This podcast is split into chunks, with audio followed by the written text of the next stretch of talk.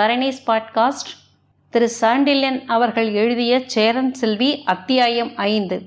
சிவந்த முகம் சீற்றம் மிகுந்த சொற்கள். கடற்கரையில் தான் கண்ட பெண்தான் கொல்லத்து இளவரசி இளமதி என்பதையும் கதவரையில் அவளுக்கு ஆணையிட்டு நின்றவர்தான் கொல்லத்து மகாராஜா என்பதையும் அறிந்ததால் வியப்பின் எல்லையை எட்டிவிட்ட இளவழுதி மகாராஜாவை ஏற இறங்க பார்த்தான். சங்கிரம தீரன் என்று தமிழகமெங்கும் கொண்டாடப்பட்டவனும் போரில் மட்டுமல்லாமல் ராஜதந்திரத்திலும் இணையற்றவன் என்று பெயர் பெற்றவனும் சமஸ்கிருதத்தில் பிரத்யுன்னுபதயம் என்ற நாடகத்தை இயற்றியதால் பெரும் பண்டிதன் என்றும் மகாகவி என்றும் புலவர்களால் போற்ற பெற்றவனுமான மகாராஜா ரவிவர்மன் குலசேகரன் பகட்டான உடையேதும் அணியாமல் நின்றிருந்ததைக் கண்டு இளவழுதி எளிமையும் அறிவும் இணைந்தோடும் இயல்பைக் கண்டு பிரமித்தான். மகாராஜா ஆறடிக்கு குறையாத உயரத்தோடும் சதைப்பற்று லேசாகவே உள்ள ஒல்லியான சரீரத்துடனும் இருந்தார். அகன்ற மார்பில் சங்கிலி ஒன்று தொங்கியது. ஒரு ஒற்றை பச்சை கல் ஆனாலும் அது விளக்கொளியில் மின்னிய விதத்திலிருந்து அதை கொண்டு ஒரு அரசை விலைக்கு வாங்கலாம் என்பதை இளவழுதி புரிந்து கொண்டான். தன் கையை இரும்பாக பிடித்த மகாராஜாவின் கைகள் எந்த நேரத்திலும் உறப்பட்டு வாளை வெகு லாவகமாக சுழற்ற வல்லவை என்பதையும் அந்த பாண்டிய வாலிபன் தெரிந்து கொண்டான். மகாராஜாவின் அழகிய விசால முகமும் இளநகை உதிர்த்த செவ்விய வலிய உதடுகளையும் கண்ட இளவழுதி இளமதி மகாராஜாவை அப்படியே உரித்து வைத்திருக்கிறாள் என்பதை அறிந்து கொண்டான். இப்படி அவரை அளவெடுத்த பின்பே தான் சேர நாட்டு மன்னன் முன்பு நிற்பதை உணர்ந்து கொண்ட இளவழுதி மகாராஜாவை நோக்கி சிரம் தாழ்த்தி கரங்களையும் குவித்தான். அப்படி கரங்களை குவித்த போது இளமதி பிடித்த கை அப்பொழுதும் வலித்ததால் சிறிது புருவங்களை சுழித்தான். அவன் நிலையை கண்ட மகாராஜா அன்புடன் சொன்னார் இளமதி அந்த வலியை ஒரு நொடியில் குணப்படுத்தி விடுவாள் என்று. மகாராஜாவின் சொற்கள் இளவழுதியின் வீர மனதுக்கு ஒவ்வாதிருக்கவே இளவரசியாருக்கு அந்த தொல்லையை அளிக்க நான் இஷ்டப்படவில்லை. அதை நானே சரிப்படுத்திக் கொள்கிறேன் என்று கூறினான் உணர்ச்சி ஏதுமற்ற குரலில். ரவிவர்மன் குலசேகரன் வலிய உதடுகளில் புன்முறுவல் படர்ந்தது. பெண்ணிடம் சிக்குண்டதை அவமானமாக கருதாதே இளவழுதி அவள் சாதாரண பெண் அல்ல என்றார் மகாராஜா புன்முறுவலை தொடர்ந்து. இளவழுதி இளமதியை திரும்பி ஒரு கணம் பார்த்தான். பிறகு மகாராஜாவை நோக்கி ஆமாம் இளவரசியார் சாதாரண பெண் அல்ல என்று கூறினான். நீ அவளது அழகை பற்றி சொல்கிறாய். அதை பற்றி சொல்லவில்லை நான். வேறு எதை பற்றி சொல்கிறீர்கள்? அவள் திறமையை பற்றி சொல்கிறேன். அவள் ஒரு ராட்சசி. என்று மகாராஜா சர்வ சாதாரணமாக சொன்னது மட்டுமல்லாமல் உன் கையை பற்றி அவள் திரியதிலிருந்தே நீ அதை புரிந்து கொண்டிருக்க வேண்டும் என்று தெளிவுபடுத்தினார். இந்த சமயத்தில் இடை புகுந்த இளமதி அப்பா என்று ஒரு சொல்லை உதிர்த்தாள் சீற்றத்தோடு. மகாராஜா அதற்கு மசியவில்லை. இளவழுதி இவளை கண்டால் எனக்கே பயம். இந்த நகரத்தில் சீனசேரி ஒன்று இருக்கிறது. அங்குதான் இவள் எப்பொழுதும் சுற்றுகிறாள். அவர்களிடமிருந்து நரம்புகளை அடிக்கும் வித்தையை கற்றிருக்கிறாள். ஆகையால் இவளை நெருங்க எந்த ஆண்மகனும் பயப்படுகிறான்.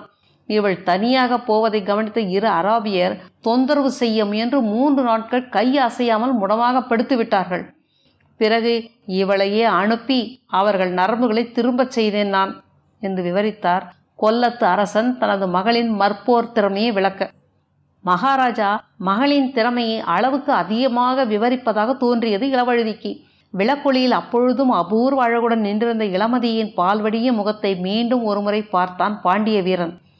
இத்தகைய முகம் உள்ளவள் இந்த மின்னல் கொடி எப்படி அத்தனை கொடுமைகளை விளைவிக்க முடியும்?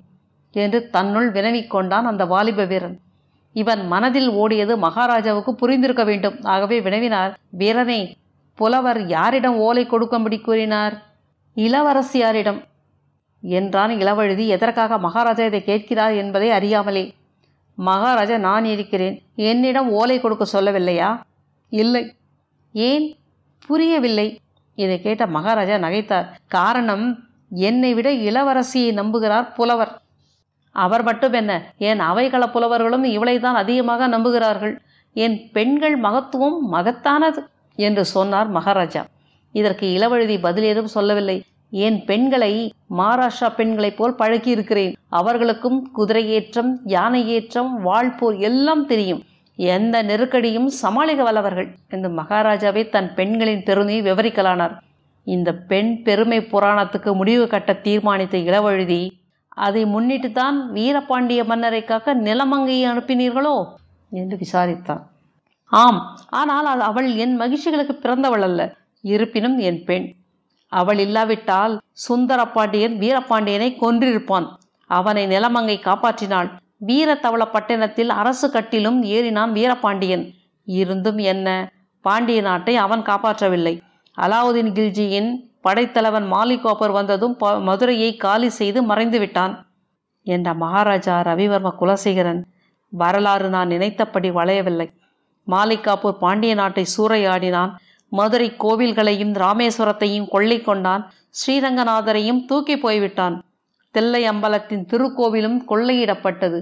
ஐநூற்றி பன்னிரண்டு யானைகள் ஐயாயிரம் குதிரைகள் ஐநூறு மடங்கு எடையுள்ள வைர வைடூரியங்கள் கொண்ட தங்க நகைகள் இவற்றுடன் மாலிகாப்பூர் டெல்லி திரும்பி இருக்கிறான் தமிழ்நாட்டில் இப்பொழுது பொன்னில்லை மணியும் இல்லை எல்லாவற்றையும் விட மதமும் இல்லை என்று துயரத்துடன் கூடி பெருமூச்சு விட்ட ரவிவர்மன் இந்த நிலையை நாம் சீர்திருத்த வேண்டும் என்று கடுமையுடன் சொன்னார். அதை சொன்ன மகாராஜாவின் கண்கள் கடுமைப்பட்டுவிட்டதை இளவழுதி கவனித்தான். இதில் நான் எப்படி சம்பந்தப்படுகிறேன்? மகாராஜா கூர்ந்து நோக்கினார் ஒரு வினாடி. பிறகு சொன்னார் உன் கேள்விக்கு பதில் நீ கொண்டு வந்திருக்கும் ஓலையில் இருக்கும் என்று நம்புகிறேன். ஓலையை இளமதியிடம் கொடு. அவள் முடிவெடுப்பாள் உன்னை பற்றி. என்று அத்துடன் இளமதியும் நோக்கி இளமதி விருந்தோம்பல் தமிழகத்தின் சிறந்த பண்பாடுகளில் ஒன்று. இந்த வீரனுக்கு நீயே போஜனம் செய்து வை என்று கூறிவிட்டு திரும்பச் செல்ல காலடி எடுத்து வைத்தார். அப்பா என்ற இளமதியின் குரல் மகாராஜாவை தடுக்கவே. என்ன இளமதி? பணிப்பெண் யாரையாவது அனுப்புகிறேன் என்றார் இளமதி கிஞ்சும் குரலில். எதற்கு? இவருக்கு உணவு பரிமாற இவர் தேவைகளை கவனிக்க. வேண்டாம் நீயே கவனித்துக்கொள் என்று கூறிய மகாராஜா தாழ்வரையில் நடந்து படிகளில் விடுவிடு என்று இறங்கிச் சென்று விட்டார். தனிமையில் விடப்பட்ட இருவரும் ஒருவரை ஒருவர் பார்த்து கொண்டு சில வினாடிகள் மௌனமாக நின்றனர். இளமதியின் கண்களும் இளவழுதியின் கண்களும் இணைந்தன ஒரு வினாடி. பிறகு இளமதி தலை கவிழ்ந்தாள். உணவு தட்டு அதோ இருக்கிறது என்று எட்ட இருந்த ஒரு சிறு மஞ்சத்தை சுட்டிக்காட்டினாள். இளவழுதியின் உணர்ச்சிகள் அவன் வசம் இல்லை. மகாராஜாவின் போக்கும் உத்தரவுகளும் மிக விசித்திரமாயிருந்ததை நினைத்து பார்த்தான்.